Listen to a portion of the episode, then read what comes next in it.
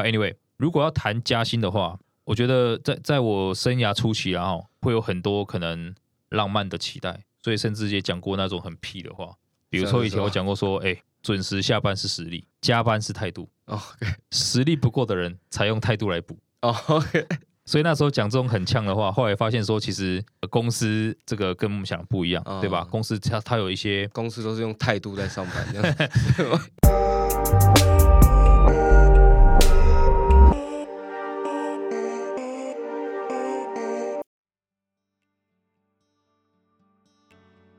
现在时间是十二月二十九号下午三点二十七分。你现在收听的是深 V 一口气。OK，今天有一个非常不一样的开场，应该是说就是不一样的主持人开场，不知道大家有没有这个怀念我的声音呢？没错，我就 是前几集有出现过的 Joe。对，那继上一次呢，跟 Tiffany 就是聊过这个 Z 世代之间的碰撞啊，那今天我决定啊、呃、来越级打怪一下，就是直接挑战一下。职场大家可能都会好奇的一个话题，那就是如何和老板谈加薪。那为了避免就是我陷入这所谓的当局者迷、旁观者清、自我感觉良好的幻想当中，所以我觉得我直接邀请一位帮手来帮我 check，那就是。呃，那个人就是我现在的老大兼老板，Will，耶，大家好啊！听说就今天是跟我谈加薪是吧？没错，因为就想说试用期快到了，嗯、哦，非常好，非常好，可以，可以，可以哈。OK，那我们还是我先简单的。就介绍一下我今天整个整集的这个流程，因为其实这一集算是我自己私心好奇想问一下的一个主题。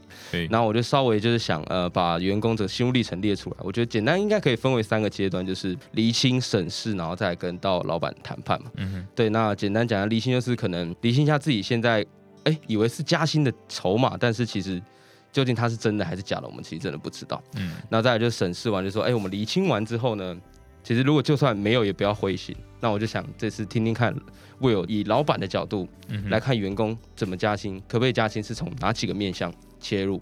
对对，然后再最后就是在跟老板谈判啊，或是在聊天啊，谈判聊天的过程当中，有哪些小技巧可以提升加薪的一个几率？这样子。OK OK，那我们废话不多说，马上进入第一个厘清的阶段。对，所以我就有上网查，可能其中也包含了。就是其他同事们的想法 哦，很好。对，你可以猜看哪一个 有可能是其他人的想法。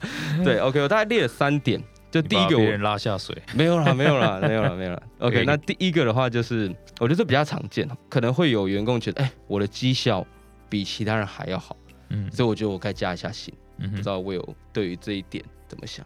其实绩效比较好，然后应该加薪，这件事情是单点的考虑是应该这样想。公司一开始在设定某一个职位的时候，他的绩效应该会有一个期待在了。嗯，所以呢，如果你说绩效比较好，所以要谈加薪，首先就是这个绩效是不是你跟你要谈的人对象是共同认定的？嗯，在比较好是好多少？就用公司的角度来看啊，我们待会也会从可能是一个呃受雇者的角度出发，嗯哼，哦谈加薪这个事情，其实公司在面临加薪加薪这个事情的时候呢，应该会从三个面向去看。第一个是效益的评估，嗯，就可能你提到的绩效比较好，可是这个好到底好有没有好到去加薪的程度？嗯，这是第一个要知道的。那在这之前呢，更重要的事情是，那那个绩效到底是什么？哦，因为我相信不管是什么公司啦，基本上直接单位也好，间接单位也好，假设它是一个可以量化出来的指标，嗯哼，那么你绩效好的人，你的可能年终啊，你的这个绩效奖金啊，你甚至这个 commission 啊，都会比较高的，嗯，对吧？所以呢，它不是设计在加薪这个事情上面的，加薪设计在职位上面。所以如果你的绩效是比较好，你可能可以去谈呃更高薪的职位，嗯哼，而不是谈加薪。OK，绩效比较好，所以要加薪，这个不是，你可以要的是我年终要多一点点，但不是加薪。加薪是一个常态的东西，嗯，你每个月都要多这么多钱，哦，那那个就跟绩效不是挂钩，因为你所在的职位是这个薪水，你的绩效是在那之上要需要的东西，嗯哼，所以这绩效就是感觉。可能就是会加在可能年终啊，或是业绩奖金那个那个叫什么极度？对，就是可能那一种一次性的奖金。嗯嗯嗯，应该是这样讲，薪水付的是你的常规表现啊。OK，那绩效是奖励你超常规的表现。哦，OK OK。那今天你今年有一个超常规的表现，我会用绩效奖金给你这个奖励。嗯，对。但是如果你是可以把这些超常规的表现都变成是这个。呃新新的常规表现的时候，那就不是职位的薪水问题，嗯，那是你要去换下一个职位，就是可能 level up 再去对，可能主管阶级或是之类的。对对对对，因为薪水是根据 position 来的啊，不能根据人来，不能跟绩效直接挂钩来。对，因为你今天是 OK，假设是一个客服人好了，嗯，那两个客服人，一个说他绩效超级好，嗯哼，那那我我会根据他的那个绩效去给他一次性的奖金，嗯哼，但我是一个客服人员，你不能说两个客服人员，那你的薪水是十万，他的薪水是两万。啊，那就不公平了。OK，对，一一定是两个都是两万，那你的八万是你的绩效来的哦，所以它不是用加薪的角度。了解了解。OK，好，那我们进入到下一个，这个可能就是也比较常见，就是个人的地位无法取代。就比较讲直接一点，就是如果今天我有遇到，哎，有人看到 Joe 表现非常好，想来挖角，然后我就这时候可能就跟你讲，哎，那是应该帮我加点薪啊。这种如果碰到这种状况的话，你会怎么你会怎么想呢？这也是我刚刚讲哦，公司在评估呃一个人要不要加薪的另外两个角度的其中一个啊，就是所谓的算是市场的反馈。嗯，OK，就一个人也好，或者是一个职位也好，相信公司在定薪水的时候都会去参考市场的行情，这是第一个。嗯、再第二个是所谓的不可取代性啊，所以我很相信 Netflix 他们在做的事情，他会鼓励员工去多多的面试，嗯，知道自己的行情在哪里。所以呢，这是一个所谓在用市场反馈这件事情上面去做估薪的一个动作，呃，我觉得这是很好的事情。嗯哼。但是这件事情不代表，呃，就是我们可以用，因为有人要挖角我，我就去跟公司谈我要加薪。嗯嗯嗯。对，而是用另外一个角度去谈，哎，这个职位可能公司觉得有没有什么更好的规划，或者是我可以怎么做可以做到加薪。嗯哼嗯哼。因为如果是用威胁的方式，第一个，呃，这样的人可能。会直接跟公司文化或价值观不匹配。嗯，你还没有谈到绩效，光谈到价值观，就直接可能被 lay off 了。嗯嗯。那第二个也要非常非常小心。我是之前遇到过的事情是这样子，在在大陆，其实这种猎头圈或者是产业圈嘛，因为你要跳的跳槽的公司，愿意挖角你的公司，一定是同一个产业的。嗯哼，不可能是另外一个产业突然间挖你，然后你零经验给你更高的薪水。嗯嗯嗯嗯。这样子你说你他会挖花更高薪水挖你，可能主管不会相信啊。那另外一方面，如果是同产业的人，我相信可能就之前那个案例啊，因为主管会认识彼此。嗯嗯嗯嗯嗯。那虽然说商场上面是敌人，可他们私下是可以，就是有很多，比如说展会也好啊，或者是一起去谈案子的时候，两个竞争对手，但是可能就是会议室里面互相竞争，那可能会后两个喝个酒吃个饭，啊、抱怨一下客户这样子。对，嗯、所以呢，我曾经碰到案例，就是有一个下属跟他的主管讲这样的话。嗯哼，某某要跟我谈谈，就是要挖角我，要有更高的薪水，所以你要不要呃加码这样子？他直接去打电话，现场吗？没有没有没有，就是 就是他说你你你这个方式我是不喜欢的，嗯，OK？哦，就是威胁的方式嘛，所以他打电话去跟对方的主管讲说，其实我觉得他我我不知道这件事是不是真的还是假的，嗯，但是你要你如果是真的用这个收薪水去挖他的话，我觉得不太值得，我替你觉得不值这样子，对，对，OK，就是朋友建议。所以那个人后面就会非常惨了，啊，因为会瞬间就黑掉。所以就是切记不要用这种理由，就是威胁的方式去要求加薪。嗯，对，这是非常非常糟糕的做法。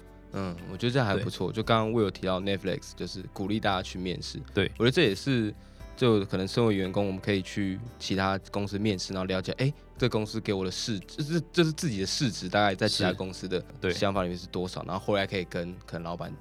对对对，去沟通这样子。是。OK。好，那第三个我觉得这也蛮常见的，嗯，就是工作量过大，然后觉得自己一个人做两个人的事，然后就想啊，没有功劳也有苦劳吧。OK，对，我没有影射谁哦，对，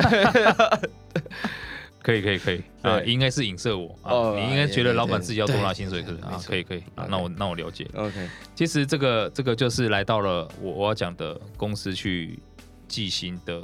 第三个指标啦，嗯，就是我称之为叫做期待的管理，嗯哼，OK，就是公司对于一个职位，它有它的期待，嗯，这个期待肯定不是因为工作量，这个期待会是因为这个职位的表现。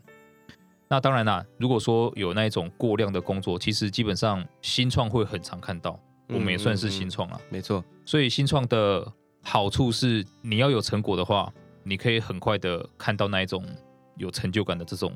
成长，嗯，因为小，嗯嗯，对，但是坏处就是真的有时候可能会很忙，而且可能很多时候你可能做了半天才发现说，哦，其实这些东西不需要做的，它就是一个 learning curve，嗯，所以在这个过程当中，用工作量来要求加薪，这个事情可能我相信很多主管也不会去 care，因为回归到我们刚刚讲的第一个嘛，效益评估，就是我看的是那个有没有达到那个目标。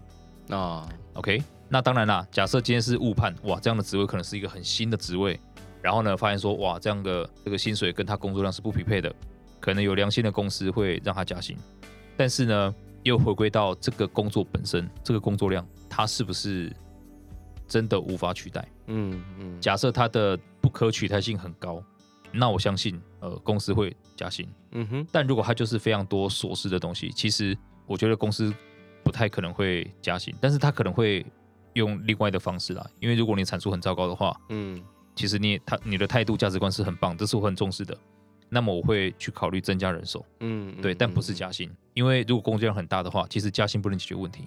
就只能治标不能治本，对不对？因为我加薪了，你的时间还是只有二十小时。嗯，所以如果用工作量来看的话，我们会想的事情是，那能不能把这么多量的事情都做得好啊？所以两条路，一个我给这个人加薪水，让他把这么多事情都做好。嗯哼，这是一条路。嗯，另外一条路是我多害一个人，然后把这些事情做好。嗯哼，那这样来看，你应该可以就是很简单的评断出来嘛。嗯，第一种方法风险很高，是因为只要你。生病感冒，我加薪了，你还是会有可能有这些事情发生，嗯嗯嗯，或你可能真的忙不过来，你还是只有二小时，我很容易这些东西都瘫痪掉了。那倒不如我多害了一个人，可能多花一点点钱，嗯，可是我事情可以 maintain 得很好，啊，所以工作量它不会是一个要求加薪的方式，嗯，可是如果你是一个职员或者是员工的话，我们可以去想，我怎么在达到一样的呃绩效之下去降低我的工作量，嗯嗯，那这是很值得做的事情，嗯，因为这样子。是可以增加你可能在职位轮调上面去谈加薪的一个一个筹码了。嗯嗯，对，因为它会是你在工作本职之外的一些额外能力的展现。嗯哼，你可以化繁为简啊，你可以增加你的效率啊，你甚至有什么生活骇客的技能啊，你可以做好自己的精力管理啊，那甚至去呃协调沟通，把事情很多的可以呃外包给其他同事。嗯，这都是很棒的能力，那就有机会去找到更好的 offer 的职位啊。这就是可能遇到。工作量很大，或是你觉得自己工作时间很长的，可以先去思考说怎么去优化你的工作流程，或者说去找到工具，嗯、而不是就是啊，做好久我要加薪这样子。对对，不能那么直接直观式的去。OK。好，那这三点其实就是蛮常会出现的一个想要加薪的状况哈。那我们现在就进入已经理清完毕了，那我们进入到第二部分就是审视。嗯哼，对，我觉得这一题可能大家可以好好的拿出笔记，因为刚刚其实听到我有很多指标嘛，我觉得可能会有准备一个模型啊，或是什么。我我先跟大家讲哈，假设你现在是正好遇到想要加薪的问题，首先第一个可以思考的方向是，好好的跟你的主管去聊一聊。那聊的过程不是说哦，我就是要加薪，不加就要怎么样？嗯，聊的过程当中，呃，最重要的事情是，现在我的收入没有达到我要的这个需求，可能因为种种原因。嗯哼，那你要先明确你希望可以加到多少。下一步最重要，你要跟你的主管好好聊，你需要做到哪些事情，才能够有机会达到这样的收入？嗯哼，因为这是主管的功课。OK，了解。如果现在你的收入是五万块，你希望你的收入可以变十万块。可以，你跟你主管聊，哎，主管，我希望可以变十万块。好，那主管就会没有办法说你你现在这样就十万块不可能嘛，因为不匹配嘛。刚刚的效益评估啊、市场反馈啊，还有期待表现都不匹配。好，那那就是你要开始问了，哎，主管，我在这个公司里面，我应该怎么做才可以去达到十万块的收入？嗯哼，OK，这就是一个很棒的问题。啊，好，那你不能在这个月达到，你可以设个目标。我有没有机会在一年、一年半达到这个主管的要求，达到这个收入？那这个过程你可以去记录下来的，嗯，对吧？可以用 email 去去发问，就是哦，我们今天谈完了，那可能就是发个 email 谢谢主管，对吧？然后就说哦，所以基本上只要我们可以做到哪些事情，就如您所说，我就可以达到这个这样的收入。嗯哼，哦，那我也期待呃接下来可以怎么样帮助我。然后呢，我希望可以在一年一年半的时间去达到这个目标。嗯嗯，OK，它就是一个很好的去谈加薪的方式，而且到时候是水到渠成的。所以其实加薪这个问题，它本身是人跟工作的关系的其中一个点而已。嗯，那如果希望可以更好的去理解这个点啊，或者是解决这个系统上面的很多其他的点的问题啊，包含可能是觉得待遇不公啊。比如说我工作比较累啊，他比较不累啊，啊，我们都可以用比较好的体系去了解。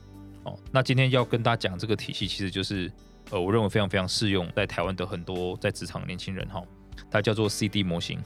OK，那 CD 模型大家可以先在你的纸上哈画下四个一个一个正方形啊，好，嗯，那分别就是四个角，左上角呢可以写下能力，就是你拥有的能力，OK，能力写两个字哈，再来右上角呢写下要求，公司的要求，OK，然后呢左下角啊就是你的需求，写下需求。嗯跟个人有关系的哈，那再来右边呢，就是回馈，也就是说公司可以给的东西，你可以写待遇。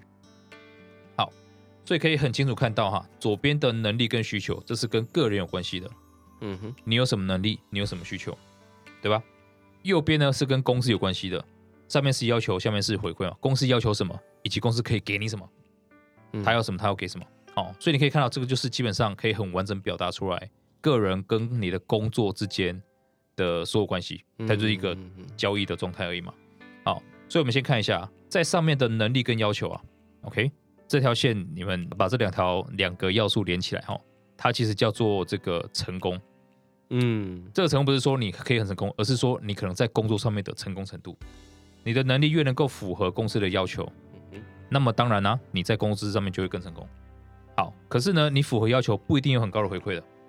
对吧？那如果是这样子的话，你就开始去做试调，去其他地方面试，看一下合不合理。嗯，好，那下面就是需求跟回馈。OK，这个呢就叫做幸福线。嗯哼，也就是说，今天你的需求可以跟公司的回馈是匹配的，那么你会比较幸福。嗯，那相信大家也会发现，这不只只有钱，对吧？你的薪水是一个，你的公司的环境是一个，员工福利那些。啊，员工福利是一个，嗯、甚至你的同事啊，这个发现。呃，哈佛大学的研究是，当一个人可以在公司里面做很久，百分之八十以上都是因为跟他共事的人，嗯嗯嗯，对，跟他共事的人是还有他的主管是很可以让他开心的，嗯、而不是钱，真的，因为钱会有边际效益递减，嗯，对，所以呢，这个需求跟回馈就是呃关系到个人的这个满意度，嗯哼，上面就是组织的满意度、能力跟要求，OK，所以呢，我们要谈薪水的时候，要先清清楚的知道说。这四个东西的关系，这四个要素的关系哈，所以呢，你会发现在假设你是一个社会新鲜人，或比较在职涯早期的时候啊，可能二十岁、三十岁的时候，像我就是，好像你就是非常年轻哈，我们会比较从左上角的角度出发，嗯，也就是说，我是什么科系毕业的，我是什么学校毕业的，或者是我的背景是什么，OK，我会有什么证照，我的能力有什么，嗯，然后我们开始去丢履历。我履历不会乱丢嘛？不是根据我的需求丢的，是根据公司要求丢的。嗯哼，所以我们会去一零四人力银行找，嗯哼，对吧？找这个这个什么工程师的职位啊，找什么剪辑师的职位去找这些。嗯、所以呢，呃，在这个职涯阶段，我们的追求这个是所谓叫 follower 的模式。OK，我跟着公司的要求走，所以你会知道说，这样的人他其实谈判的筹码比较少。嗯，好，因为我要匹配公司的要求。OK，然后呢，再从要求去。公司的要求去知道说，哎、欸，公司他给的回馈是什么？这就是你的职位了嘛。嗯，好，然后再从公司可以给你的东西去评估你个人满意度，就是刚刚就你讲到的前面的厘清。嗯哼，啊，这个阶段。嗯，好。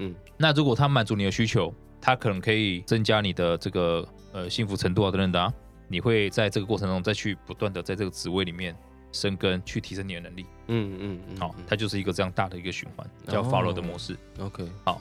那另外一个就是叫 leader 模式，什么意思呢？当你可以到了可能一定的位阶以上，或者是你比较有独当一面能力，哦，在企业的高层啊等等的哈，他比较不会说公司要什么，我会什么出发，嗯哼，他会从左下角的我个人的需求去出发，哦，也就是说我想要做什么，所以他可以去挑工作，我们就可以看到这样的人他是有筹码的，对吧？嗯，那我比较希望可以做可能 OK，就比如像我好了。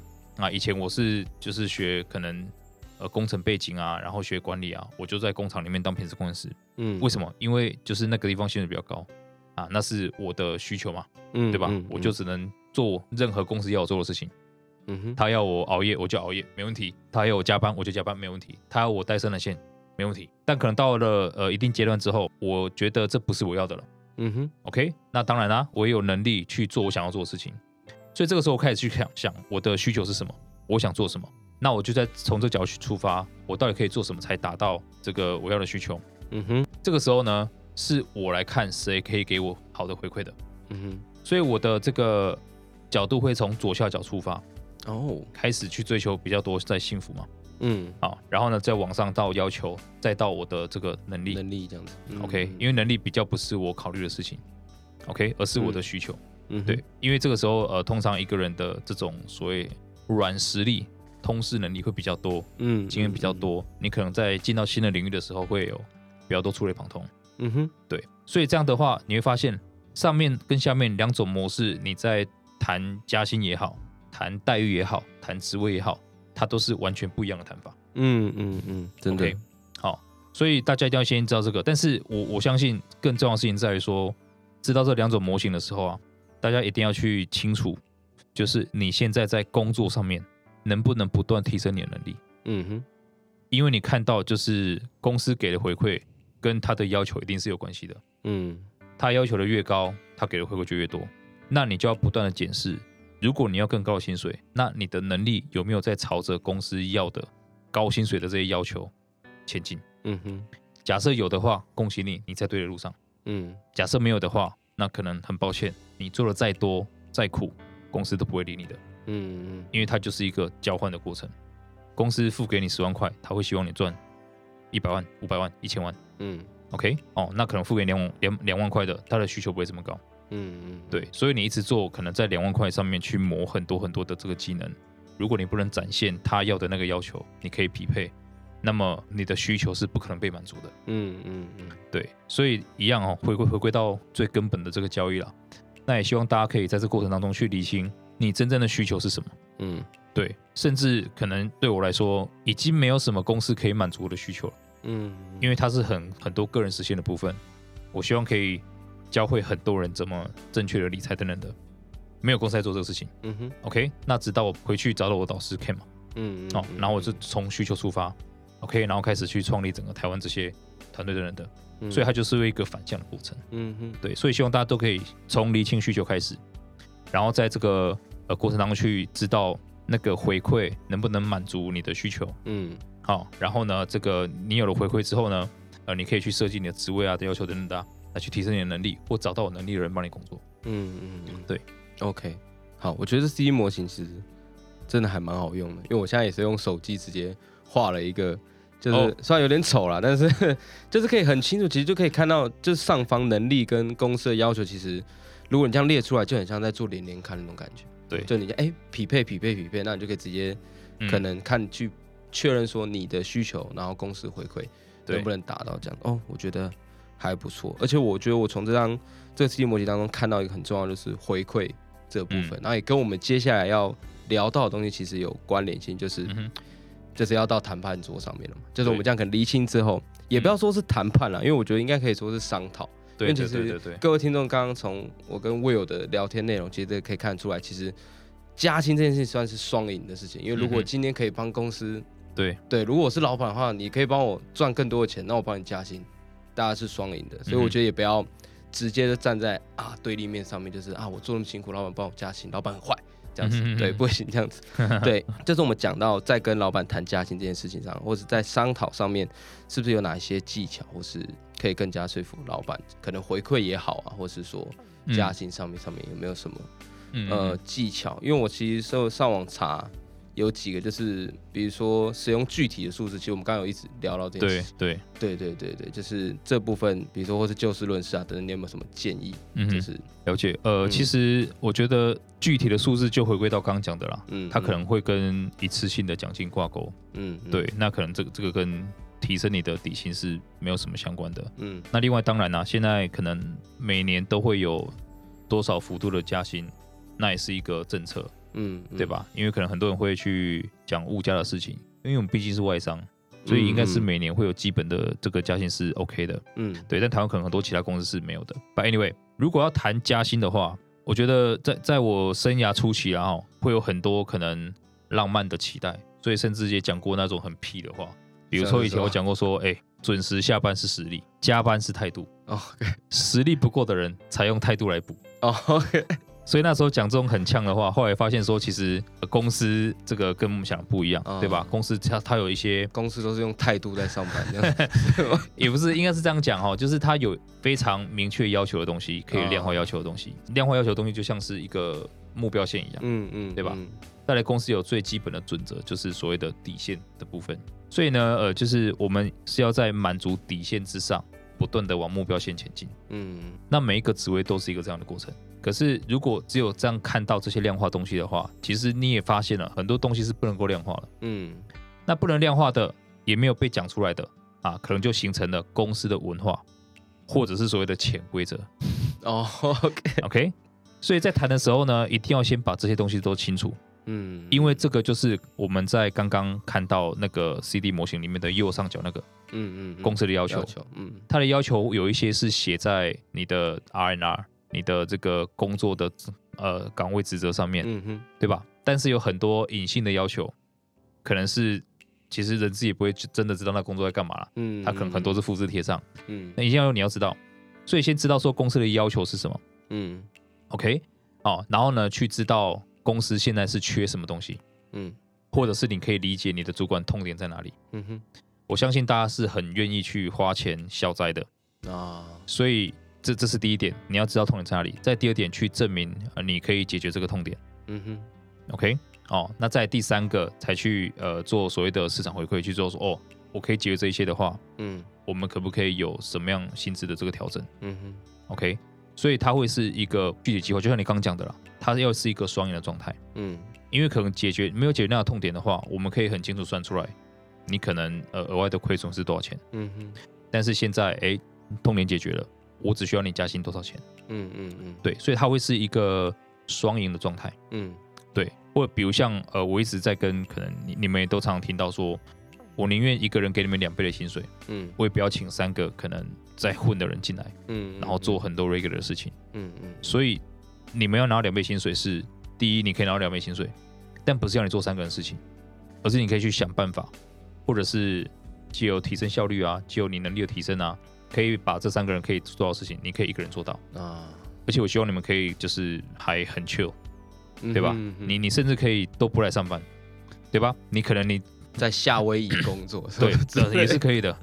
对，因为这个这个概念是我之前在上海的时候，嗯，上海那时候有一个有一条就是酒吧一条街，也叫做永康街，哦、嗯，然后呢，我在里面认识一个酒吧的老板。嗯哼，那个酒吧的老板，我就跟他聊天，然后就说：“哦，你来这个大陆，你是移民过来，然后开酒吧吗？”他说：“没有啊，他其实是 Google 的全球供应链的这个 director，哦，OK，总监。嗯嗯，我说，但是我每天看你就晚上开始跟我们一起喝酒嘛，喝得醉醺醺，那你白天在工作还可以做吗？他说没有啊，我白我就把我的工作外包啊。哦，所以他拿了 Google 可能一年我不知道几十万美金的薪水。嗯。他外包出去只花了可能一年两万美金，OK，然后别人帮他做大部分的事情，他可能只需要一个月去开一次会就好了。嗯，所有的报告啊，所有的东西啊，所有的东西都都有人帮他准备。OK，所以他等于是成立了一个 team，好，他可能每年只把他可能因为不止一个人然后可能每年大概花了呃十分之一的薪水来去成立一个团队帮他处理所有事情。嗯哼，OK，对外发 email 干嘛干嘛的，那他自己就做他自己想做的事。哦。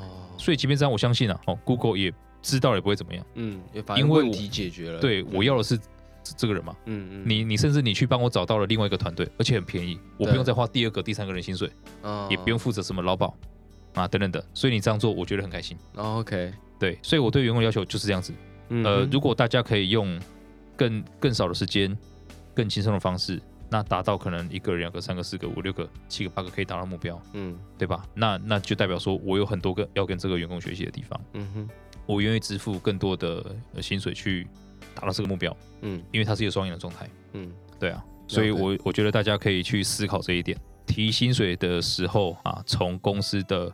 角度出发，要求出发，嗯嗯，对，不要从从你的需求出发，嗯嗯，OK，那你要从你的需求出发，你要做好就是自己开始张罗所有事情的准备，嗯，对，了解，OK，好，那今天真的是收获真的是非常满，我就听了真的哇，学到很多，我觉得很多听众应该也知道怎么跟老板谈加薪这件事情。到了年末了哈，大家可以没错，谈不了加薪也谈一谈怎么要到那个 对对年终年终哈多一点点。嗯嗯，Yeah. 像那些老话讲的，不要问公司能给什么，嗯、而是你可以给为公司带来什么。我觉得这句话不是，可能你会觉得就是啊，这就是老板要骗我做到死的话。但是我觉得这句话也有，其实从我们刚刚聊天内容也可以看出来，这句话就是要我们要站在公司的要求、公司的需求的角度出发去想。对，其实这这句话。大家可能会讲说啊，那所以就是我要这个公司做到死，我才可以拿到东西。嗯啊，大家一定不要这样想啊。我们回归刚刚讲的、啊，从公司的要求出发。嗯，所以不要问公司能为你做什么，问你能为公司做什么。这也代表说，可能你做的十件事情，有八件事情是公司不需要的。嗯，那如果这样子的话，其实你可能做那两件事情，你也可以拿到一样的薪水。嗯嗯嗯。那如果是这样子的话，其实你应该是更轻松的。嗯，OK。哦，所以呢，呃，问你可以为公司。做什么的时候呢？先不要想着我要做的更多，而是我我可以直接做的很到位、精准的满足公司的要求。嗯嗯。那么把你的时间啊、精力啊全部空下来去做更多你喜欢做的事情。嗯哼，呀，没错。好了，那就是希望各位就是透过今天的这个内容呢，可以让大家好好思考一下。那如果大家真的想不出来，没关系，可以像我这样子，直接把自己的老板抓过来问一下。对，我觉得我们这个如何跟老板沟通这件事，也可以在。找一集来，可以啊，可以啊，因为我觉得这也是一个对。学问，嗯，是，可是可是真的，嗯，台湾的老板会比较多是从上到下的啦，是啦，就主管了，我觉得可以先不用直接，比如说我在 什么，直接找张忠谋进来 跟我聊天，可以先找不到他，对，可以先跟主管聊一下了。对对对对，没错，OK，好，那就希望就是对于家庭这件事情，大家有一个比较新的了解跟体悟。那如果对于今天的分享有什么想法，都欢迎你们留言告诉我们。或者失去我们的粉砖，那今天的深吸一口气就到这边结束啦，我们下周见，拜拜，拜拜。